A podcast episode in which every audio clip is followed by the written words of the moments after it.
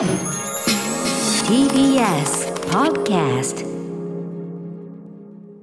時刻は6時30分になりました。7月30日金曜日。TBS ラジオキーステーションにお送りしているアフターシックスジャンクション。パーソナリティは私ライムスター歌丸です。今夜は TBS ラジオ第6スタジオから出演しております。そしてはい、金曜パートナー TBS アナウンサーの山本貴明です。ここからは週刊映画辞表ムービーウォッチメン。今夜歌丸さんが扱うのは、細田守監督、中村佳穂主演のアニメーション映画、竜とそばかすの姫です。では歌丸さん、お願いします。そこもすごいよね細田守監督中村佳穂主演ってもうこれ自体がすごい.はいここからは、えー、私歌丸がランダムに決まった最新映画を鑑賞し評論する週刊映画辞表ムービーウォッチメン今夜扱うのは7月16日から劇場公開されているこの作品「竜とそばかすの姫」サマーウォーズ未来の未来などの細田守監督が原作脚本監督を務めたオリジナル長編アニメーション。母の死をきっかけに心を閉ざすようになってしまった少女すずは友人に誘われインターネット空間の仮想世界 U に足を踏み入れる。U の中ではベルとして大好きだった歌を取り戻すが、竜の姿をした謎の存在が現れ U の世界を、揺るがす事態が巻き起こる、シンガーソングライター中村佳穂が主人公すずとベルの歌声と、劇中歌を担当しております、また謎の存在竜の声は佐藤健さんが務められましたとかね。まあ他のいろんな豪華キャスト声もねあの主人公をサポートするあの女性たちチームとかもねすごい豪華キャスト、ね、異色豪華キャストが揃ってたりしますけどね。はい、えー、といったわけで、ね、リスナーの皆さんからの感想、えー、このゆるとバスそばかすの、えー姫も見たよというねウォッチメーカーの鑑賞報告メールでいただいております。皆さんありがとうございます。メールの量はとても多い。今年最多ね、最多がどんどん更新されてますね。やっぱり細田守監督作となると、要は、まあ、あのーまあ、良くも悪くもというか、当然注目が高いというかね。はい。えー賛否の比率は、3の意見が半分ちょっと、残り3分の2が否定的意見で、えーあとはその中間、えー賛賛否両論分かれているというか、やっぱりね、細田さん分かれるね、やっぱね。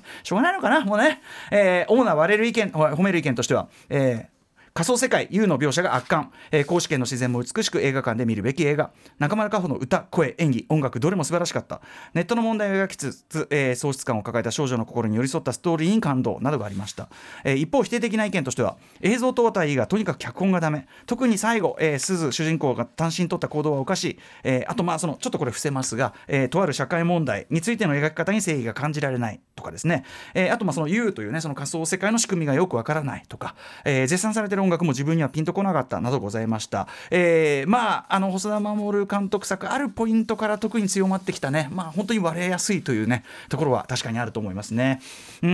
えー代表的なところをご紹介しましょうラジオネーム森中さんえー、竜とそばかすの姫最高でした、えー細田作品といえばバーチャルな世界とリアルな世界の狭間で孤独な主人公が自らのアイデンティティを模索していくという共通のテーマがあると思います。ねまさにこれ僕も後ほど話そうと思いますが本作もその作家性が顕著に体現された一作だったのではないでしょうかと、えーで非常に感動したということを書いていただいて、えー仮想空間という舞台はこれまでの細田作品も幾度となく登場してきましたが本作ではバーチャルな世界をとてもフェアに描いていたことが印象的でしたということで。まああの現実のインターネット世界とのねその対比というかねそれがうまく反映されているということを書いていただいて、えー分断ではなくつながりを重んじる細田監督から、えーネット社会に生きる我々の一つの教授のように思いましたというような読み解きでございます。えーあとね、えー例えば鍋さんはですねはいえーまあ、こちらも絶賛メールで日本のトップアニメーション監督と「えーアナと雪の女王」の、えージン・キム氏、えーそしてカートゥーンサルーマでもが参加する作品が生まれるなんて考えたこともありませんでしたと、えーで非常に感動したということをやっぱり書いていただいて。私は映画の自分の知らない世界を見ることができるというところが好きなのですが特に細田守作品は知らないはずの世界を生々しく感じさせてくれる力を持っているので大好きです。確かに先ほど言ったねバーチャルな世界とリアルな世界の狭間って先ほどメールにありましたけどまずそのバーチャルな世界のこの設定そのもので一旦ワクワクするというかね、えーみたいなところは細田作品毎回あるかもしれませんね。はい。えーあとねえっと、森中さん、これはさっき、さっき森中さん、あ同じ方だね、この方もね、あのさっきのメールに送追加で3回見てきた後。1回見た面の時は、えっと、いろんな出来事が混在してわけが分からなかったんですが2回目以降は実はいろいろ説明してされてたということが分かったと。えーで特にあの歌のその内容のところが重要ということ。これ私も後ほど言いと言いたいと思いますんで、えーこれも書いていただきました。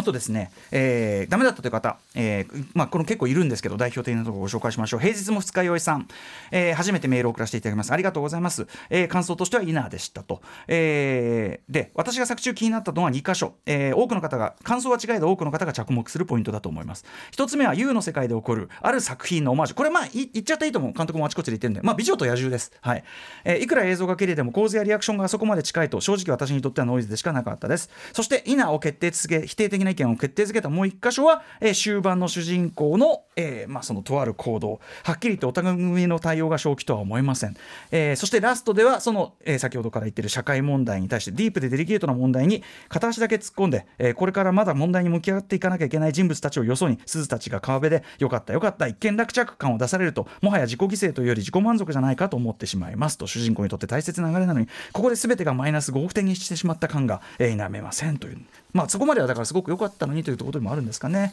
えー、とまあ否定的な意見もねいろいろあったんですが、えっと一方でねこれ単に否定とか賛、えーではないねメールで、えー名馬であれば馬の内さんこの方えっと美女と野獣がすごくお好きな方でまあ非常にこうディズニーアニメとかにめちゃめちゃ詳しい方でえっとねこの方の細田守さんという作り手に対する作家論というかまあとある読み解きをされててこれがねちょっと長くて抜粋もしできないんだけどすごい面白かったです。まあ細田さんのある意味実際のあのなんていうかなあの実人生とまあ実際ねちょっと私小説的な部分も細田さんの作品多いですからそことの重ね合わせて細田作品のにがに漂うある種の暗さは何かというような、えー、とところに関してすごく面白い読み解きをしてて、はい、これめちゃくちゃ面白かった。これもまたプロジャネのプロジャネのレベルのやっぱりやつが来てしまいました。名馬であれば名、えー馬の内さんありがとうございます。ちょっとね全部紹介しきれなくてすみません。ということでありがとうございます皆さん、えー、竜とそばかすの姫私も、えー、109シネマズ二子玉川のレーザー IMAX あと東宝シネマズ日比谷の IMAX で2回見てまいりました。はい。えーまあ、藤津亮太さんがねおすすめされていた通りですね iMAX、えーそのまあ、この作品自体が圧倒的なこの画面の密度、えーまあ、堪能できる大画面高精細 iMAX がおすすめまさにその通りでございました、えーただ個人的にはですね後ほど言う、えーあくまでこちら側の私の問題が一つありまして、え2回目物語やテーマをより理解というかですね自分なりに咀嚼した後の方が感動がもう本当に倍増したというか、はい、1回目はよく分かってなかったところもあったなみたいな感じでしたね。2回目以降の方が評価が情報修正されやすい作品かなという気もします。先ほどメールにもあった通りちょっと情報量かなり多くてあの多分処理しきれてない部分あると思うんですよね。ということでえー日本を代表するアニメーション監督だというだけではなく、まあ、今やですね、えーむしろそれ以上に世界的な評価本当に、えーと高まっている、えーご存知細田守監督最新作です、えーまあ、あちこちのインタビューなどでもご自身おっしゃられているように、えー2000年の劇場版デジモンアドベンチャー僕らのウォーゲーム、えー2009年サマーウォーズそして2021年この竜とそばかすの姫とおよそ10年ぐらいの周期で、まあ、インターネット空間的なものを舞台にした作品を作ってきた、まあ、細田監督、えーなんですけどもっと言えばこれまでの細田守監督作はある意味全て先ほどメールにもねちょっとあの通じることを言いますけど、まあ、インターネットに限らずえー現実のこの世界と並行して存在するもう一つの世界、えー今ここに、えー同時に存在している2つの世界っていう、えー舞台にしてきたと言えるしその両者の境界線上に立つ主人公が自らのアイデンティティを再発見あるいは再構築していく。それによって周囲との、えー関係性周囲の人々との関係性も、えーまあえっ、となんていうかな気づき直されてより開かれたものになっていく、まあ、先日見れば毎作共通してそういう話をやってきた語ってきたとも言えると思うんですね。はい。えーこのですねその主人公の,、まあ、あの要は成長によってですね周囲の人たちとの関係性も再構築され開かれていくというあたりもこれ細田守作品重要な特徴だと思ってて、えーまあ、要はどんどん主人公たち以外の他者が消失してその他者が背景化していく後景化していくエンターテインメント作品というのが、まあ、実際のところ多いしそっちの方が、えーまあ、ユーザーにも好まれるっていう傾向明らかにあると思うんですけど細田作品はむしろラストでは人が増えるんですよね毎回。あの主人公たちプラスえーその周りの人が増えて終わることが多い、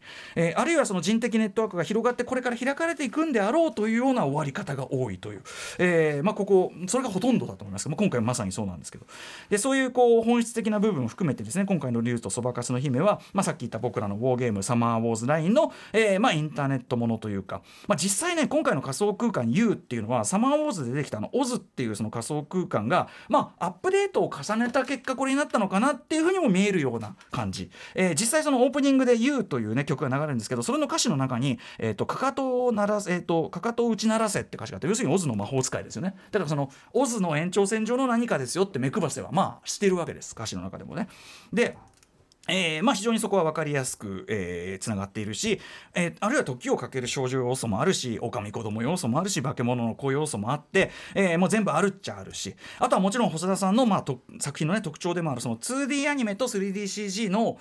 融合っていうか共存、まあ、その2つの世界っていうのを描くことが多いって先ほど言った言いましたがそれとも関係して。その2つの世界を2つのその文法で書き分けるというところのもうある意味極められたような作品でもあってということで。まあなどなど。要はまずは非常に分かりやすい形で集大成的なえー、一番表面的なレベルでも集大成的な打ち出しを、まあ、明らかに意識的にもしている作品ですよね。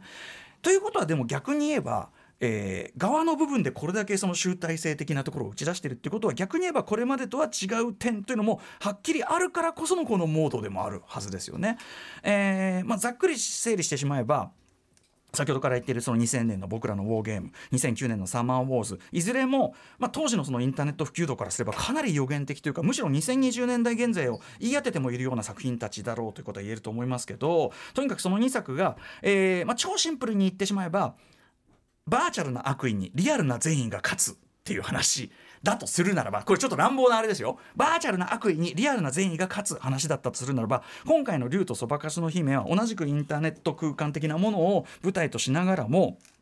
こんな感じだと思う。それが善とされるものであれ悪とされるものであれインターネット上のバーチャルな世界でしか吐き出されえないあるいは消失されえないものというのが、えー、それ自体その切実な確かなものとしてあるのであればそうであればあるほどそれはつまりそうせざるを得ない。バーチャルな空間でそれを出さざるを得ない現実世界での事情とか心情もろもろというのもやはり同じ10日に切実な確かなものとしてあるはずだろうというような、えー、言ってみれば誰もがインターネットを通してもう一人の自分を持つ生きるってことがもう本当に普通のことになってるわけですよね。その現在。だからこそそのまさに2つの世界を生きる我々に求められるコミュニケーション上の想像力というものについて本質的な考察をしようとしている作品。という言い方ができると思うんですね。でしかもそのテーマを、えー、先ほどもねちらっと言いましたけど細田さんの長年のフェイバリットでもある1991年ディズニー作品「美女と野獣」の構造に重ね合わせてみせたつまり「美女と野獣」という物語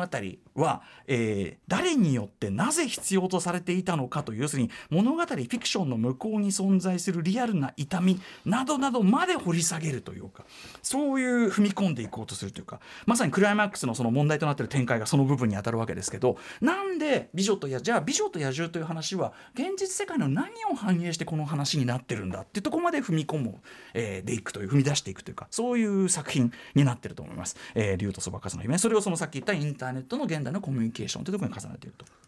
で、えー、ウォーゲームサマーウォーズの、まあ、今思えば牧歌的ともね言えるようなインターネット感に対してまあ故にですね本作は何しろ今の現実の私たちの姿というのが偶話、えー、的に描かれていく作品でもあるため、まあ、とてもヒリヒリした、まあ、一種やっぱ観客の居心地を悪くさせるような批評性鋭さを含んでもいると。例えば今回の、えー、まあその悪事を働いてるっていうことになってる竜が出てくるわけですね。でもこれ2度目見るとまあそうだよなと思うんだけどこの竜実はよくよく考えてみるとそんなに大きい悪事を働いたわけじゃないんですよね。その、えーと、試合ですごい汚い勝ち方したとかひどいこう叩きのめし方したっていうだけでなんかその例えば今まであったようなそのネット空間全体に何かを及ぼすような何かであるかあるいはねなんかミサイル撃ってくるとかそんなことしたわけじゃないんですよね。じゃあなんでこんなに悪ってなってるかって言えばその悪認定されたから悪になってる存在なんですよ。そのいわゆるまさしくソーシャルジャスティスウォーリアーずっと言った古あのね佇まいの,、まあその警察的なね自警団的なことをやってる集団によって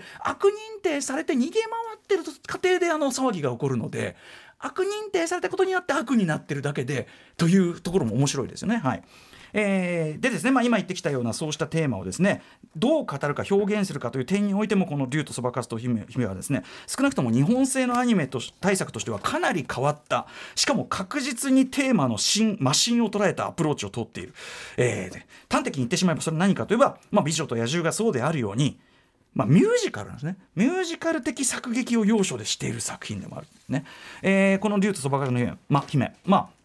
先ほど言いました、まあ、とあるその、ねえー、と不幸があって精神的トラウマを抱え歌えなくなってしまった主人公。この歌う歌えないっていうのは本当の気持ちを表に出す表に出せないということのメタファーでもあるわけですけどとまりその主人公が「言う」というそのインターネット上のバーチャル、えー、世界ではもう一人の自分として高らかに歌うことができるというところからまあ始まる話なわけですよね。で主人公にかけられたさまざまな主人公が本当は思っていることを、えー、いざとなるとうまく表せないというのをまあ抱えてもいてそれがついに表に出せるようになるまでの話とも言えるわけですけど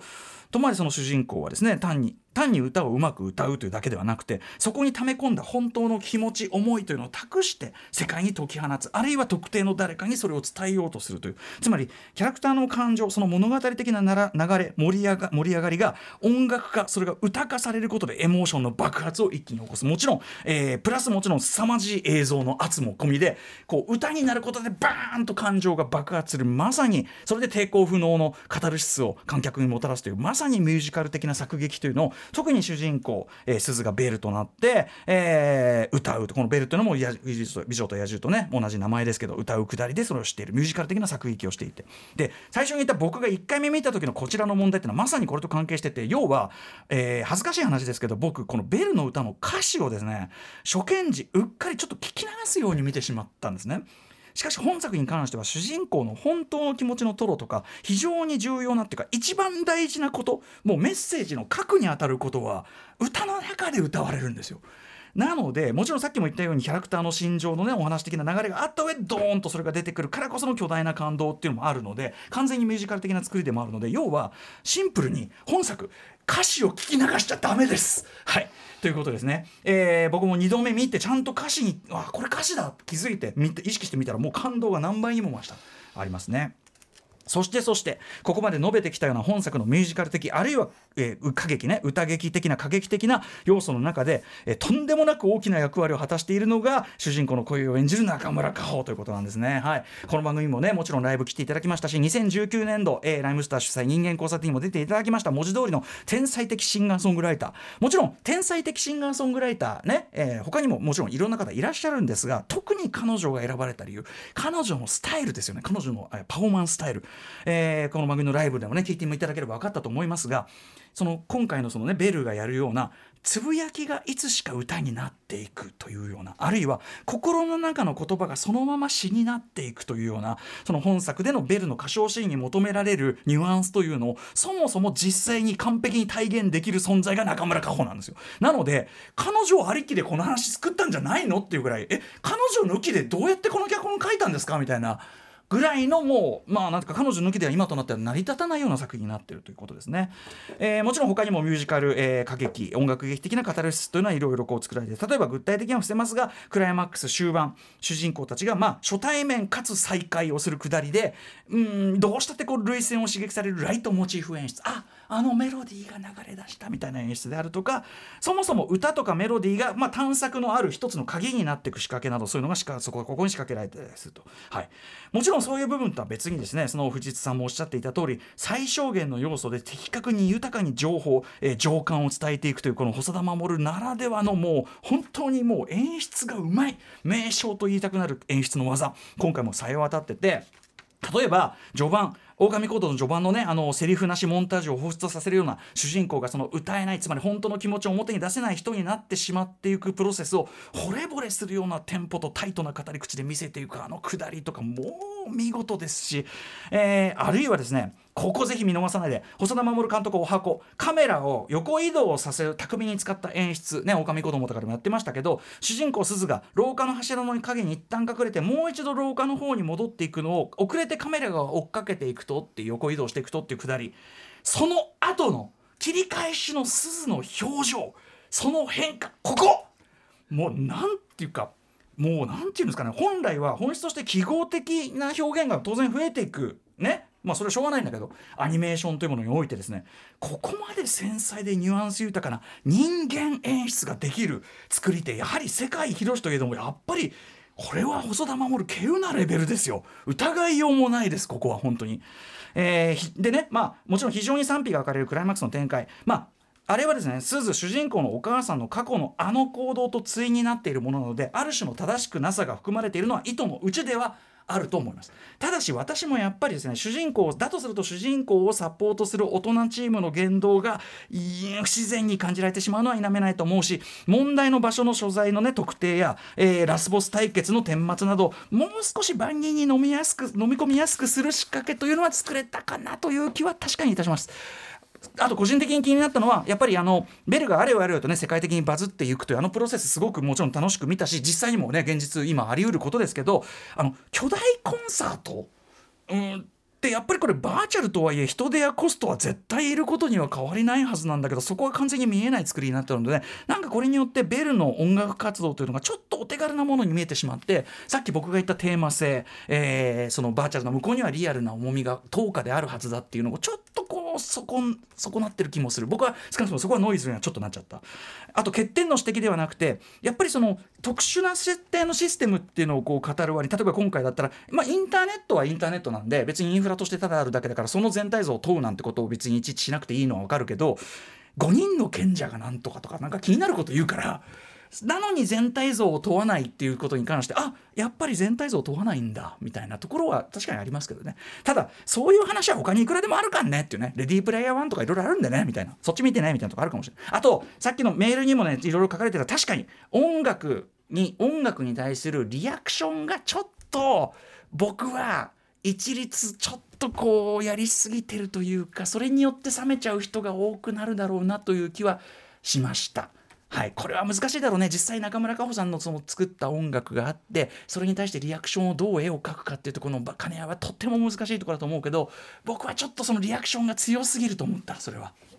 はいまあ、そんなことよりもやっぱりでも本作はですね、えー、今現にインターネット上のコミュニケーションで傷ついていたり誤解されていると感じていたり、えー、だからこそそこで何かを吐き出すしかやはりないようなというようなあるいはその中で不信とか不安とか、えー、いろいろ抱えているような、まあ、つまりまあ言っちゃえば我々全員に当てはまる対象なりとも当てはまる当てはまることだと思うけど、まあ、そういう人たちにとってつまりまあ現代の人にとっての必死救いと特に今すごく傷つか傷ついてたりとか叩かれちゃったみたいな人にとってはかなり直接的な救いとなる作品を志したんじゃないかと思うしこういうその今の社会に対する目線の強さというところが日本のアニメーション作家優れた人いっぱいいますけど特にやっぱ世界で細田守が、えー、高く評価されるポイントの一つではあるかなというふうに思います。もちろんですねちょっとこれ今日はね触れきりませんでしたけどあの多様な多本当に世界の多種多様なアーティストを束ねる剛腕ぶりっていうのがもう遺憾なく発見された作品でもあってそれゆえの、えー、音と映像のその問答無用のパワーその圧の強さっていうのは間違いなく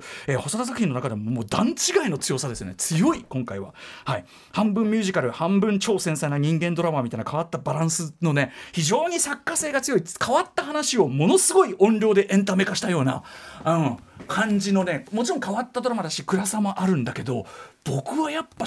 とてつもないです。俺2回目見てもまだ理解しきるとはちょっと言い難いところもあるかもしれないから現状はこんぐらいの感想なんだけどえー劇場でもちろん見ないとはない。もちろんその賛否も含めて、えー、ぜひぜひ劇場でウォッチしてください。さあここからは来週の課題映画を決めるムービーガチャタイムです、えー、7作品をご紹介します。まず最初の候補はこちら。こちらインザハイツはい、えー、岡田育さんおすすめでしたね、えー、続いてはこちら。ジャングルクルーズ。これも公開伸びて、えー、そして3つ目はこちら。変更言葉が消えた日。あのね台湾のゲームが元ですよね、えー、そして4つ目はこちら。プロミシング・ヤング・ウーマン。5つ目はこちら。少年の君。6つ目はこちらライトハウスそして最後の候補はリスナーカプセルです。えー、ヨドルフさん歌丸さんにウォッチしてほしい作品はアニメーション映画「サイダーのように言葉が湧き上がる」です、えー、夏に見るのにぴったりな爽やかな作品であり俳句を題材にした本作をラッパーという言葉を扱うプロである歌丸さんがどういう見方をするのに興味があります。ということで使っちゃタイム。さてさてプロミシング入ってきたんだ来週は？何でしょう？四。四。あ来た。プロミシングヤングウーマン来ました。ようやく見れる。行ってみよう。お願いします。はいということで、えー、プロミシングヤングマンもう見たよという皆さんからの感想をお待ちしております。また評論してほしい映画も募集中。リスナー枠に採用された方には現金2000円をプレゼントいたします。歌丸アットマーク TBS.CO.JP までよろしくお願いします。ということで以上ムービーウォッチメンでございました。この後ライブダイレクトは新体制初フレンズ登場です。え After 66 junction.